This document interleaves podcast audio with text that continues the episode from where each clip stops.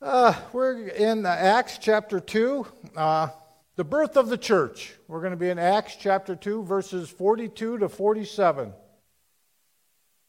If we brought our copy of God's Word, maybe we can stand for the reading of God's Word this evening. That's in Acts chapter 2, verses 42 to 47.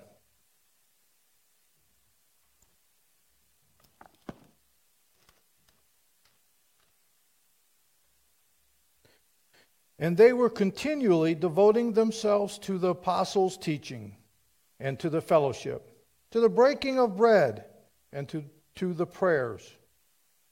And fear came upon every soul, and many wonders and signs were taking place through the apostles. And all those who had believed were together and had all things in common. And they began selling their property and possessions and were dividing them up with all anyone might have need, and daily devoting themselves with one accord in the temple, and breaking bread from house to house. They were taking their meals together with gladness and serenity, sincerity of heart, praying, praising God, and having favor with all the people. And the Lord was adding to their numbers daily those who were being saved. Let us pray our Father and our God, full of grace and mercy. Father, we just thank you for these words that you've put before us. Father, we thank you for the church, Father, knowing that the church is, is a body of believers in Christ Jesus, that this, this man, God man, Jesus, manifested himself in the form of his creation to come and live this sinless life from a, from a baby till man and lived a sinless life and died upon that cross and was resurrected and now sits at the right hand of the Father. And for all those who believe in him, Father, the Holy Spirit ascended on all his believers and entered upon them to create the making of the church, Father. The church, one, meaning one, the church in the body of the one and only Christ. We thank you for all these things. In Jesus' name I pray. Amen. Thank you, everybody. You may be seated. Okay, the birth of the church. Uh, we've been going through the book of Acts. It's a wonderful uh, book. Uh, it's uh, Luke. We know that Luke was the author, uh, the doctor, and he wrote the book of Luke also, which everybody will be reading now. It's Christmas season. Uh, but we're in, we're in the book of Acts, the, the, the, the Acts of the Apostles. And we've been going through the book. And we find that Jesus had his death, burial, and resurrection. He had told them to go back and wait and wait for him for the miracle to happen, for the Holy Spirit to come upon them. They had all went back and they had waited in the upper room for the Holy Spirit to come upon them. And great, many great miracles uh, are becoming uh, happening at this point. Uh, you know, Jesus had been resurrected from the dead. He was crucified. He resurrected from the dead. He come back incarnate. Uh, when, when, the, when his death appeared, the curtain went rant. There had saints were coming out of the tombs. They were walking, they were walking into the cities. Uh, just uh, it had went dark. The, the moon was turning red. Uh, just all sorts of different prophecies was being fulfilled in this time, and it was the beginning of the church, as we know it today, the church uh, from the, the passing from the Old Testament into the New Testament, the transitional period, with many of marvelous miracles uh, Jesus had performed and then had extended his miracle powers to his apostles. And when we say his apostles, it was one who was sat under the teaching of Jesus Christ, who had known him physically, had known him, and sat underneath his teachings, that Jesus had given his miracle powers to these apostles. Uh, I know oftentimes we, in today's churches we have people that like to call themselves apostles, and that's fine, but they're not the apostles that God, Jesus, had given these miracle powers to. And this was just a marvelous time uh, that, we, that we see. And so this time was uh, during Pentecost. It was probably uh, 50 days later after the Jesus' resurrection that we see his death, burial, resurrection. He came back this, and walked with his disciples, had given them counsel different times, and then on the 50th day, we see that uh, Peter has this sermon, and it was the sermon of Pentecost. Now, uh, Pentecost in itself, what was it, that was also named Shavuot was uh, primarily the thanksgiving for the first fruits of the wheat harvest. That's where it originally started, and it was called Pentecost. It was for the first harvest of the wheat. Uh, and it's interesting how this is the starting of the church, how God decided in God's providence that this would be the f- first fruits of His church. The, the, the, Holy Spirit would come upon people. So this was Shavuot, that was the Jewish people knew, the first harvest of the wheat. But it was later then associated with the remembrance of the law given by God to Moses on Mount Sinai. So the Jewish people, even to this day, probably celebrate Pentecost as Shavuot. Well, this was just a wondrous time for us because it was the beginning of the first fruits. Now, I, I, I named the message The Birth of the Church, and I think oftentimes I think people will get confused because this is not the changing from the synagogue to the church, Lakeview Baptist, or different denominations. This is entirely changing. This is no longer meeting in a place. Uh, as an example, the, the woman was at the well that Jesus had met on the 12th hour of the day, and, and she had asked a question about having to go up to the temple to pray because remember everybody have to come and give their sacrifices and to worship god at the temple and the priest the high priest would do the business. That's how you had to go through judaism to get to god. Well now now we're transitioning. Instead of the synagogues we're transitioning to the church meaning not a physical property or being. The church now is emblematic of the Holy Spirit coming into a person. A regenerated soul is a part and a member of that church. And these different churches that we would call churches would different, be different groups and bodies of people, just the way it is today around the world. When believers, regenerated souls get together, that is the body of Christ. The body, one, singular, only one. The body of Christ is the church. It is no longer a building. We need no longer go to a building to worship our God. We worship our gods in, our, in the Holy Spirit, and it doesn't take two or more. Anytime you can pray all your prayers and supplications to the Lord, that will lead, that saying comes in the church discipline, but that's not what the message tonight. We're, we're talking about being filled with the Holy Spirit, the church, the beginning of the church. The word church does not even appear in the Old Testament because there is no church in the Old Testament. It doesn't come into existence until the New Testament. Then we find it at least 120 times in the Gospels. And I don't know if you're a numbers person. It was interesting how there was 120 that were first served through, through Pentecost before later than the day there was 3,000. So there was 3,120 were saved in Pentecost. And the 120 may have been the disciples, or the, the beginning disciples of the church, the, the teachers, the elders of the church, the apostles that had been being filled with the Spirit. Uh, be, be, that church starting.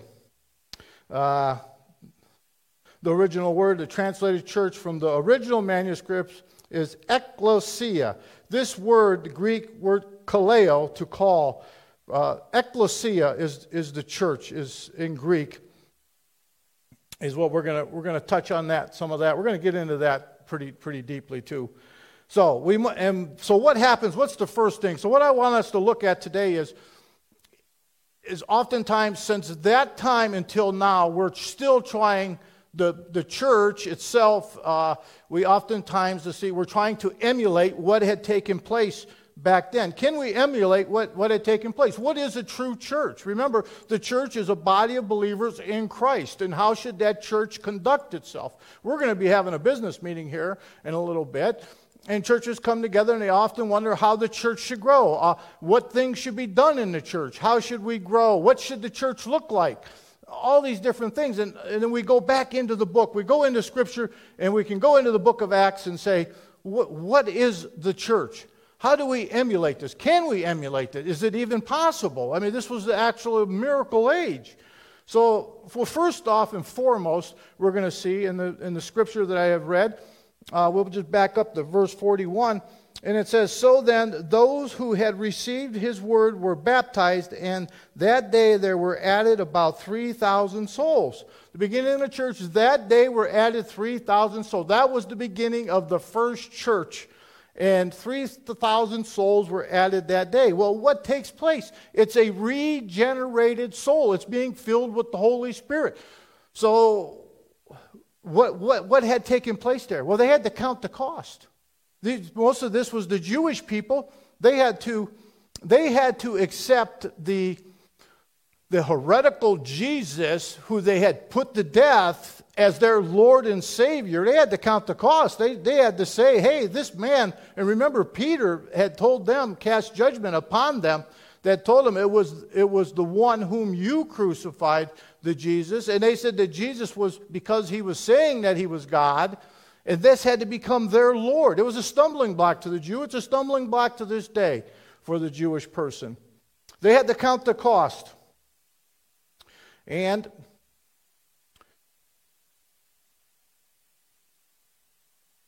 they must be reborn. Now, 2 Corinthians uh, 5.17, all the old things have passed and the new things have begun.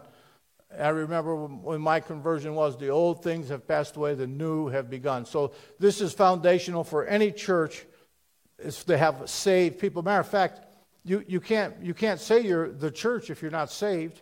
You're not a part of the church. Oftentimes they're like, well, I'm, I'm a member of that church. Well, you're not a member of the Christian church, the singular one church, the church of Christ, unless your soul has been regenerated. Now, last week we covered in great length, or two weeks ago, covered in great length what. How does that happen? What takes place for that to happen? And I brought us through different scripture, and I brought us through the book of John, where Nicodemus had come because remember, he was concerned about his salvation, and Jesus told him he must be reborn again.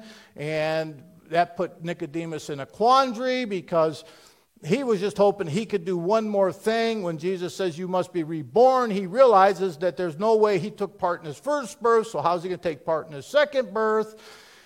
And then it goes on, and he says, I can't re enter my mother's womb. And then Jesus, and he, he's asking, Well, what can I do? Now, you notice at that point, Jesus didn't say, Nicodemus, you need to say this prayer. He didn't say that, did he? You need to say this prayer. You need to do this, Nicodemus. You need to do this. You know the answer Jesus gave him? He says, The Holy Spirit, your salvation is contingent upon how the wind blows. He says, You don't see it, it blows, you hear it, and it blows where it will, when it wills. That means, Nicodemus, you have nothing to do with it. All right? So that was the that was the quandary that Nicodemus has is the salvation. And it's it's the quandary that we all have and we all will have and all pastors will have. They all want to run right to John 3:16 and get right to the part where it says that God's, God so loved the world that he gave his only begotten son whoever believes shall not perish shall have everlasting life. And yes, it does. Let's we run into what we call a paradox. Now a paradox is where we have two views that they seem like they conflict, they con- contradict themselves. Scripture does not contradict itself, it never does. We run into paradoxes, and a paradox is a beautiful thing. To me, because why? Because it's an infinite God trying to teach a finite creature what, who his sovereignty and who your God is and he's trying to teach us. So what does he do? He can't give you a prayer to say. He can't give you this. He can't. Exp- so what he does is he tells you this is the way it is, Nicodemus, and then he tells you you must believe. In eight verses, he says, or seven verses, he says, eight times you must believe. Believe what? Believe in the Son of Man. Now, both of these are true statements.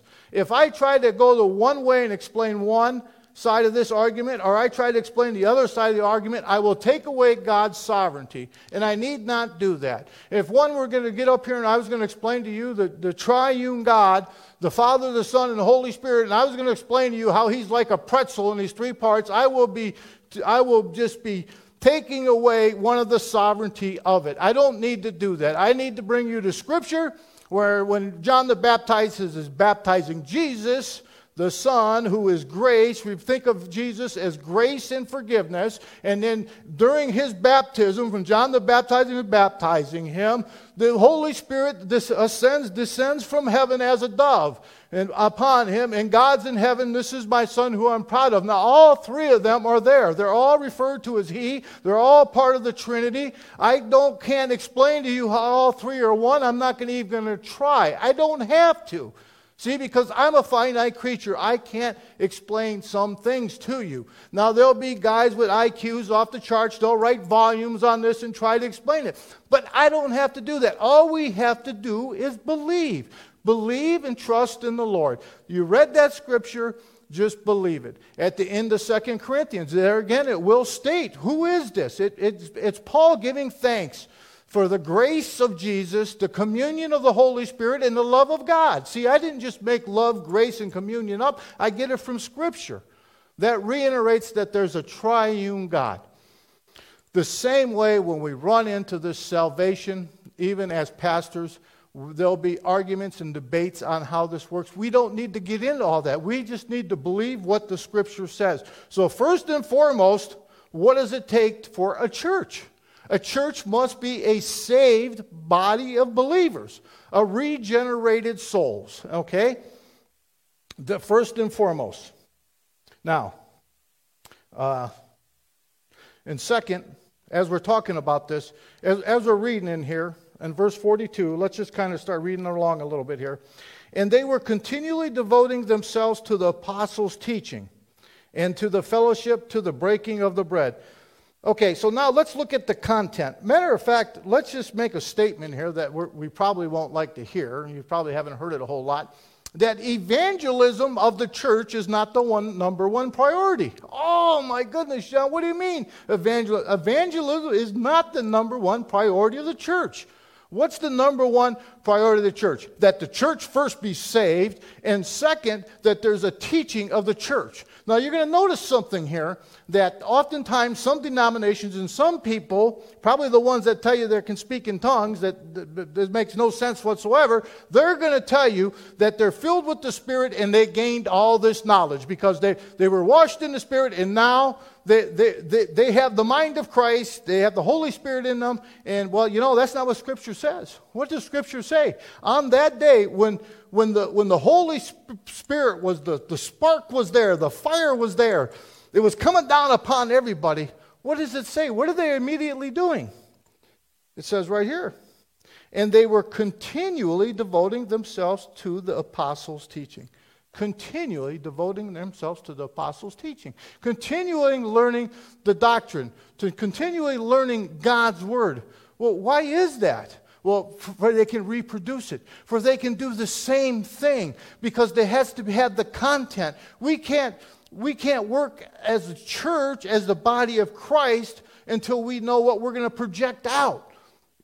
You see, the evangelism doesn't come first with salvation first comes. Because an unsaved person can't, can't, they can't save nobody. They don't know the doctrine. They know false doctrines. You'll have people talking uh, to demons and angels. They'll say, Oh, I was talking to an angel. Well, the Satan comes as an angel of light. Didn't you read Scripture? That's why it's so important we read Scripture. It's so important that we learn the doctrine. Doctrine is not some fancy, real difficult word. It's just the teaching of God's Word. And they sat every day for the teaching with the apostles. Now, I just want to get to, to ecclesia. Uh, ecclesia was the church. And, I, and like I said, it's mentioned 120 times in the New Testament. Now, I'm not going to read all 120 Bible verses to you, but I thought what I would do is grab the ones out of Acts and, and read some of them to us. And let's just read. Just, I want this to resonate, and I want this to resonate in us so much because I think oftentimes we hear we hear, yeah, I got it. It's the church is a body of believers filled in the Spirit. But then automatically we're going to be thinking, well, they go to church over at Lakeview. You're going to mix, mix up Lakeview Baptist with the church. Lakeview Baptist is not the church, it's the building that the church meets, meets in.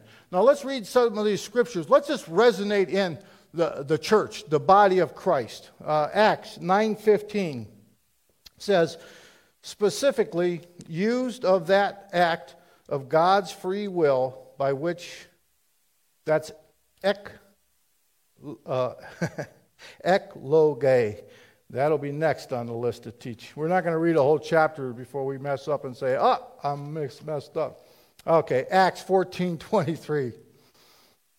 And when they had appointed elders, now this is, this is interesting too. Let's listen to some of this verbiage too, because Oftentimes, there'll be people that will say, uh, you know, I believe it should be a pastor run church. And I say, well, I should believe it should be an elder run church. Well, why do I believe that? Not just not because I think that.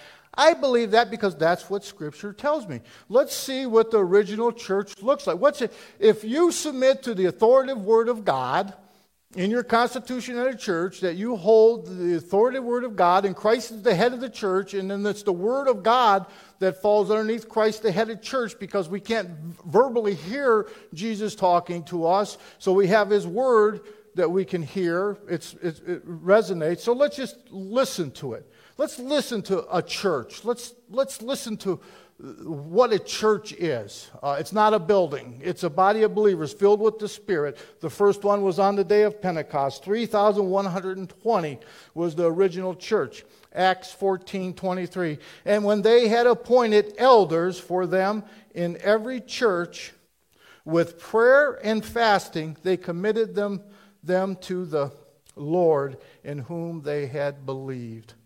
See, this is what churches, when bodies of believers come together in different areas to form what they call a church, they then, they, they then appoint elders. And for appointing elders, what do they do? They, they, they prayer, fasting, they committed themselves to the Lord in whom they had believed.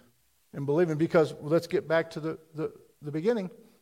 It takes a saved person. In the book of John, we had to believe what? Believe in Jesus. It says eight times in seven verses. We had to believe in who? It said seven times in the eight verses the Son of Man, Jesus.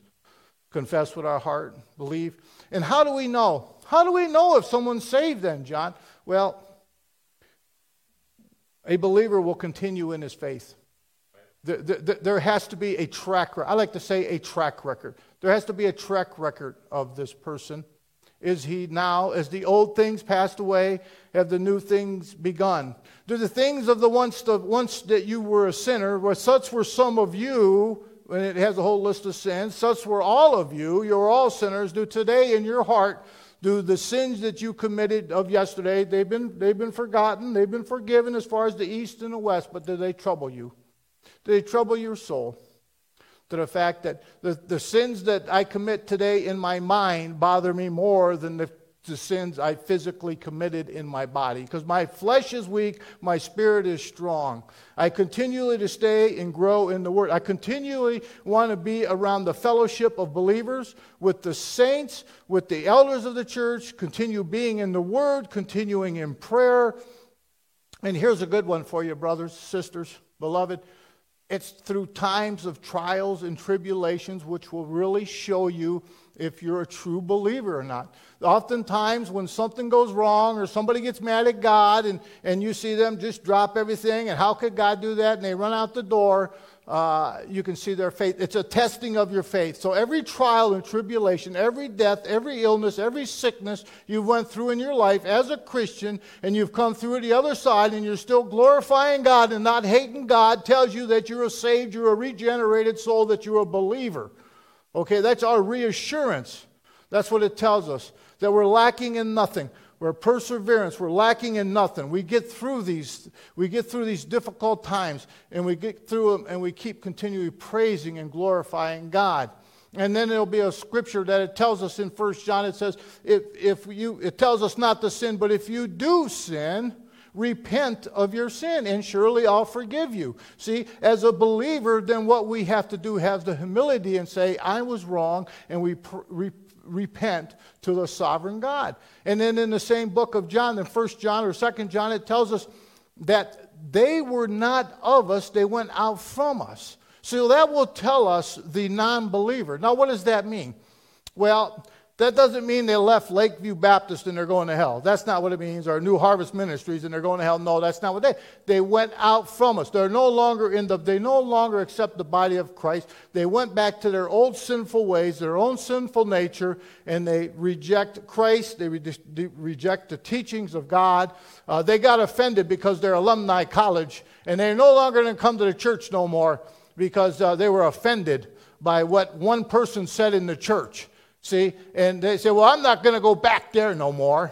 I was offended by one person. So they, then they go back out and they continue in their fornication, their substance abuse, they're lying, they're cheat, cheating, they're stealing, And they want to act and profess like they're still in the church. They are not in the church. They were never of us, brothers and sisters. He did not lose his salvation. That woman or person did not lose their salvation. They rejected, they were never of us. They went out from us and they were never of us. Let's not be confused about that. Okay. And I don't know how I got off on that sidetrack, but it just had to, be, it had to be in the message. We're reading about the church, and we just covered Acts 14 23, that they, be through fasting and prayer, they elected elders for their church. Acts 14 27, and when they arrived and gathered the church together, when they arrived, the apostles would come into the town. So they, they arrived and they, they gathered the church. Who? Not the different buildings, but the people, the spirit filled people, the regenerated souls, they gathered them together. They declared all that God has done with them. Now they're talking about everything that God has done for them and how he had opened the door of faith to the, to the Gentiles. They're, they're expounding on, they're just they're so amazed that, that through faith that God gave them the faith. Faith is a substance of things not seen but hoped for, and God even gives us the faith. It takes faith by grace you've been saved, not by your own works, for no man can boasting. God gives us the faith even. And these Jewish people, they're so amazing. They're talking about, isn't this awesome how God has given the faith to the Gentiles even now to come into the body of Christ, to be a part of the church now. There is no more Jew or Gentile. We've come into one body, one group. There's two groups, the unsaved and the saved now, uh, beloved. This is a beautiful time, and the saved are the church. And they gather together and they're talking about these things and sitting underneath the apostles' teaching that are going from town to town. And why was this teaching about? Well, because the next day we're going to find out who was going to be the elders, because they were going to be appointing the elders to the church, and they were going to fast and pray for who's going to lead this body of believers in this area. Acts 15 3. So, being sent on their way by the church, they passed through both one area and Samaria, describe, describing in detail the conversions of the Gentiles, and brought great joy to all the brothers. Don't we get great joy? Beloved, when we, when we see people's souls getting regenerated. They were so excited. This was such an exciting time. The numbers were being added to just immensely. And then the Gentiles were coming in as being believers. That God was doing a marvelous work. Acts 15:4. When they came to Jerusalem, they were welcomed by the church and the apostles and the elders, and they de- declared all that God had done with them. Now you notice who who is this? Didn't you know? Remember, he said, "Peter, you're going to be the foundation. You're going to be the rock of my church, right?" But they're not all coming to the church saying, "Well, where's Peter at? Where's the head of the church at?" You know, some denominations they have a guy that wears a crown and he's the vicar of Christ. I don't know if you heard about him. Uh, well, I don't see no vicar of Christ here. I see the apostles, more than one, all the apostles asked, and the apostles were the ones that had walked with Jesus, who was given miracle powers, powers by Jesus to continue on these miracles, that you would know that the Son of Man had come down and walked on earth. And then we have the disciples, the people of the teachings that had seen this and began to believe. They didn't have the miracle powers. And then they begin to talk about the excitement of the Gentiles coming into the conversion what God had done with them.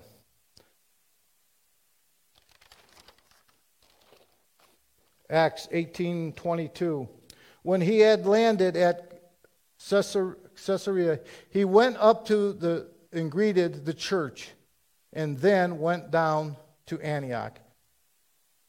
Acts 16:5 So the churches were strengthened in the faith and they increased in numbers daily. Acts 8 3. But Saul, this was when before Saul's conversion, but Saul was raving, ravaging the church and entering houses after the house. Now, here, here's, a, here's a good remember the church is the body of believers filled with the Spirit. And here he says he's, he's ravaging the church and entering houses after house He's dragged off men and women and put them in prison. This is before Paul's conversion. This is the church, beloved. Uh, and I, I, w- I would like to say something about Paul right now, too, wh- why we're here. Because we have ecclesia, which stands for the, the church. And then we have another word of Paul, and we're going to be in, in 1 Thessalonians. I don't know, maybe I should just go to 1 Thessalonians right now, too, uh, to see what, uh, what, what consists of a church, the content of the church. Let's just talk, before I jump over there, let's, let's talk a little bit about the content of the church. What's in the content of the church? Uh, first, it's a saved church. And, and what is that church doing? They're, they're uh, sitting down for the teaching of the apostles every day. And what are they teaching? They're, they're teaching the doctrine, they're teaching the truth of God's word. And here we see Paul in uh, 1 Thessalonians, because we're going to be rounding back around to Paul with, with echo lay gay. Uh, but Paul says here in first in First Thessalonians, he says, Paul and Silvanus and Timothy to the church of Thessalonians, in God the Father in the Lord Jesus Christ, grace and peace. We give thanks to God always for all of you, making mention of you in our prayers. So, what's the content of the church? Well, there's God the Father, the Lord Jesus Christ. And if you go down to verse 5, he says, For our gospel did not come to you in word only, but also in power and in the Holy Spirit and with all assurance. Okay? So here we have God is love, Jesus is grace, we have the fellowship of the Holy Spirit, and we have all three of them working in this church. That's the content of the church before we even get to the evangelism part of it. And in verse 4, too, we have this word ekloge, verse 4, it's knowing, brothers, beloved, by God, your election. That word election. Now, everybody hates, uh, most people, that you're, you're, told you have free will, and everybody just, it just really bothers them that, they, that you lose your free will. Well, we kind of have a little bit of a dilemma here. You know, we, we run across it in the book of John, and here's, here's how we can, I can help you with the dilemma. The dilemma is that, yes, you do have free will, and guess what? God has free will too. And when God's free will, in the words of R.C. Sproul, runs into your free will, guess who free will overrides? And uh, God's. Okay, so I, I know we like keeping our free will. So here we have, in this passage, we have ekloge, election, and here's Paul actually praying. And this is ekloge is divinely chosen election. Preordained before the foundation of the world, God had chosen by the providence of God through his redemptive plan, he redeemed this church of Thessalonica as all saved, chosen, a chosen people. And who was all there? God, Jesus, and the Holy Spirit. And I just wanted to round back around to Paul because Paul is the only one well, that's a whole church where this echo lege is used seven times in the New Testament, and it's chosen by God, an election by God. And we see that Paul was also because for a while, lots of times people have a kind of a hard way with, with Paul because, you know, he was dragging people out of the church. He, he was there for the first stoning of, of, uh, of Stephen. Uh, they laid the robes down at his feet. But here we see in the conversion of Paul in chapter 9 of Acts, on verse 15, and he says, But the Lord said to him, Go, for he is a chosen. This is, this is God instructing a person to go and pray for Saul because he was blinded. And there was a, there again was that free will that Paul did have free will all up until the point he ran into God's free will, and he got knocked off his horse and Jesus looked at him and he says, Saul, why do you persecute me? He said, Who is it? And he says, The Lord, and it's Jesus. And Jesus had a, he, Paul had an encounter with Jesus while he was alive. And he got knocked off his horse, horse, and his free will ran into God's free will. And we find this word here, the only time in the whole New Testament it's used is ekloge for an individual per- person that God had ordained, pre purposed before the foundation of the world to pick Paul, Saul, as our apostles to the Gentiles to come and proclaim the gospel and the good news. Uh, and that, that is just awesome to know that, that we have such a sovereign God. But he says something real interesting here. At, right after he says to this gentleman to go pray for him because he's been divinely chosen only, for this task, this great task. Uh, and this was the first fruits and, on Pentecost that we're, we're talking about. And here he was going to do the only one of his kind. But it says right after that, he says, to bear my name before the Gentiles and kings and the sons of Israel. But that's not the point. The point's in verse 16. For I will show him how much he must suffer for my name. There's no prosperity gospel with Paul. Paul was beaten, he suffered, shipwrecked. His disciples had turned their back on him. He went, he went through a rough way to go, Paul did. He suffered immensely. And, and I don't know if that meant that, that was, was some kind of prophecy that he was going to suffer all that. But I, I know that even Paul is so encouraging, my apostle, your apostle, brother, that when he sat in prison, he, well, first off, to live is for Jesus and to die is gain. And that's something about the church, too, uh, just to say. The church is not driven by the fear that man can project out to you because of some illness or of captivity. Or they can listen. To die is for Jesus to live is to live is for Jesus, to die is gain. When we go and our bodies are absent, we're present from the Lord, there's going to be no greater joy than that when we're going to have. But while we're living, our, we are living for Christ. And Paul knew this. And Paul, through all the sufferings of the flesh that he endured, everything he went through, he continued to preach the same message. And when he was in, locked in prison, and he was down to his last meal that he probably wouldn't have ate. A church had brought him food. And, and he thanked them, not for the food, but by the, but by the providence of God for the blessings that they were going to receive from God, uh, that they did this for him, not that he needed that food because he put all his faith and trust in God.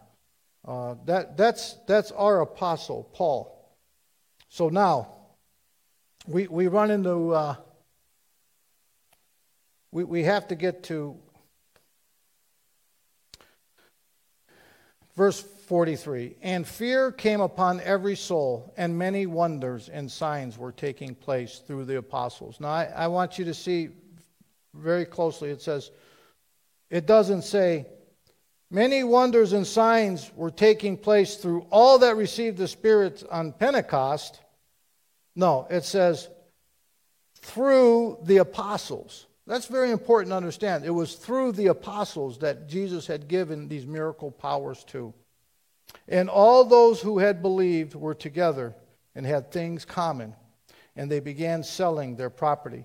Now, another thing about a church is that we need to get to is we, we need to talk about this. The church we have no business dealing with Satan. Satan has no place in a saved church. Oftentimes, churches, we, we, want, we want to bring the world into our church and we want to have fellowship with the unregenerated soul. We want to have fellowship with Satan. We want to get them elected to our boards. We want to get them elected to our committees. And it doesn't work. Oil and water does not mix. All it's going to bring into the church is confusion. All it will bring in is confusion. It, the two do, does not mix. Uh, so, what, what am I saying there? Well, I'm talking about a, knowing that's a saved church in leadership positions. Uh, that we're gonna, going to have break bread together. We're going to have communion together. There was another thing that the church was doing. They were having communion together, breaking bread, an ordinance of the church for the repentance of our sin, the body and blood of Christ. Now, am I saying we don't want unsaved people in our church? No, they're welcome. They're welcome to come and hear the message of God's word. We, we welcome all of them. That's our mission field. But are they a part of the body of Christ? They are not.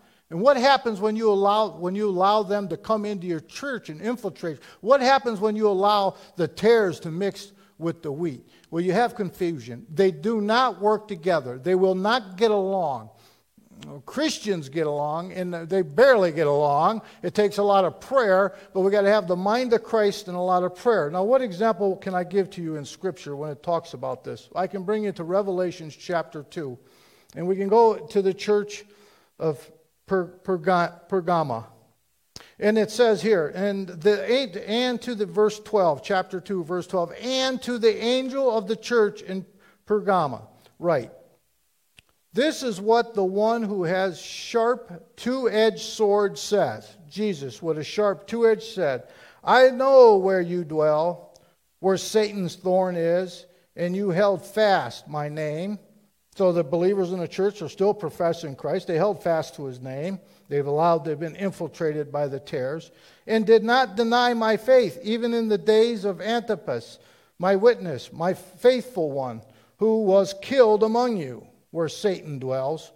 But I have a few things against you, that you have there, there some who hold the teachings of Balaam, who kept teachings of Balak to put a stumbling block before the sons of Israel to eat things sacrificed. Now, it's going to tell you exactly what happens when the unbelievers come in and infiltrate the church. And it begins to tell us to eat things sacrificed to idols and to commit sexual immorality. They compromise the church. They come in, they're like a plague, and they compromise the church. There'll be confusion. The church won't get along. And that's where Satan likes to do his best work.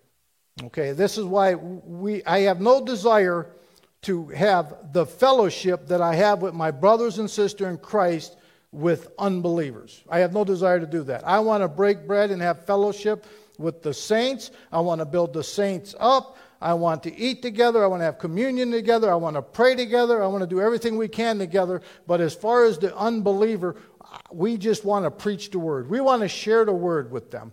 We want to, if they're willing to hear the words and keep hearing it, we pray for their soul. Then we allow God, as the wind blows, we allow God to do in their work. And if a person doesn't act like they're saved, there's church discipline, we put them out of the church. Now, that's just how I feel. Because why? Because there's a value to that person. There's such a value for that person if they're a regenerated soul to do kingdom work, God's kingdom work, that we want them to repent of their sin and then we want them back in the church doing kingdom work. But we can't have fellowship with them like we're going to be working together for a common cause. There is no common cause. We do not need the world or unsaved people to advance God's kingdom. God does not need that. God didn't need it when He told the Israelites that He would go before and take their enemies, and and they were going to go and uh, Saul, the, the king before David, was going to do the prayer, and they were going to go into battle, and they, they lost the Ark of the Covenant. And the Ark of the Covenant went and they had captured it, and the people had broke out with plagues, and they were dying, and they had to get rid of this thing. The palace, uh, the Palestine. We, we got to get rid of this. It's what can we do? Well, you got to make amends to their God. See, God didn't need them to go fight that battle. God can fight his own battles. And what does God say in Revelations 2 about this Balaam and Balak? They compromise. So you also have some who, in the same way, hold the teachings of Nicolaitans. Therefore, repent but if not, I am coming to you quickly, and I will make war against them with the sword of my mouth. Wow. So who who is? I mean, that's that's that Old Testament stuff. Who who who is it? Well, if you start reading up and getting into numbers between chapters 22 and 25, you learn that Balaam was a he was a prophet. He was actually he was a prophet, but he was like a uh, heretical prophet uh, that he listened to, to, God and believed God, submitted to God, but he was a pagan prophet. And this guy Balak wanted, he Balak knew, and from he was the king of Moab, and he knew that he could not defeat the Israels because they were so strong and they were God's chosen people, and there was no way that he was going to be able to defeat them. So he knew that he was going to get this Balaam guy, this prophet, to go in and cast an evil curse on them, to come into their, to come into them. And there's this big struggle and battle going back and forth. Well, finally, there's even a talking donkey in there, and there's all kinds of stuff going on in there. Well, anyhow, the end result is Balaam infiltrates the church, and he begins to seduce the church through, through uh, eating the foods and then sexual acts, fornications. And it began to compromise the church. And guess what? It worked. He defeated the church. The plan is the same thing. Satan's plan is the same thing to compromise the church, the body of believers, by coming in it and convince you to compromise God's word. We cannot cut. There is no compromise on God's word. There's just, we cannot compromise it. This is what God's word says. And I know it's fornication. It is people in my own family, in the church that come to church, they're not married, they're fornicating, they are, they are not in the body of Christ. We, we are not doing kingdom work with them. We pray for them. And how much it pains me, but we pray for them. And it's a tough message, but that's the message that I have to preach because that's what God says. Why? Because the same thing happened then is happening today. It's Balaam, infiltrates the church. We want to get the numbers. We start putting people in positions. They're running around, they're fornicating, and they're destroying your church. And unless someone, you have strong men and women, this, notice this in this church and stand up and say, no, that's not the way we're going to have it. Listen to me. When God gave all authority, to us, the believers, on heaven as on earth, He gave us all authority to advance the kingdom of God. We don't need Jesus here. He's given us the Holy Spirit, He's given us His Word. This is the written Word of God. This is the church. If you want to be the church, be a part of the church, take heed to the writings. We go to Timothy, we go to Second Timothy, begins to tell us, before I wrap up here, I know we're getting close on time. But what does it tell us to do? What does he tell Timothy to do uh, for this? Because it's the first off, it's a saved church devoting themselves to the teaching of God's word.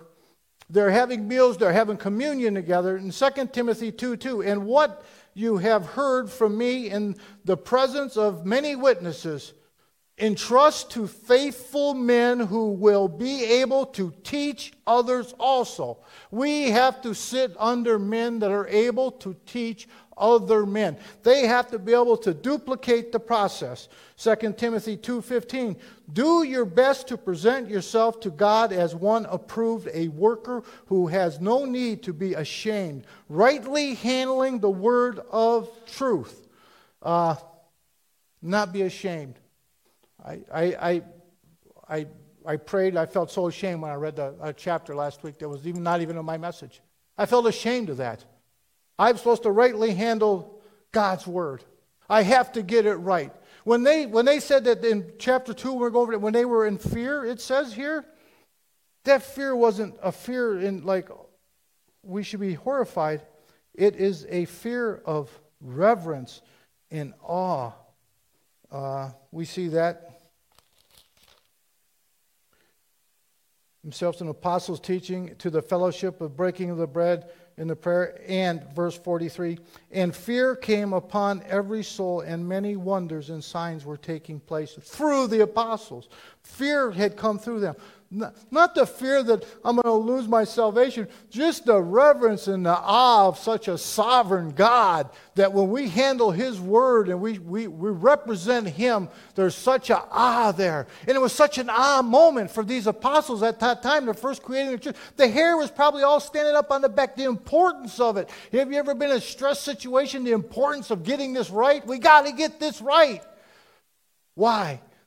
Because we have to we have to evangelize. Now we evangelize. Now the church, we church has a right. Now we evangelize the world. Now we go around and we proclaim the gospel of the world. And the Great Commission that Jesus get it, all authority has been given to him on heaven and earth to go about the world baptizing in the name of the Father and the Son and the Holy Spirit. And uh, we, we want to uh, regenerated souls. We want to want you to convert. We want to baptize you.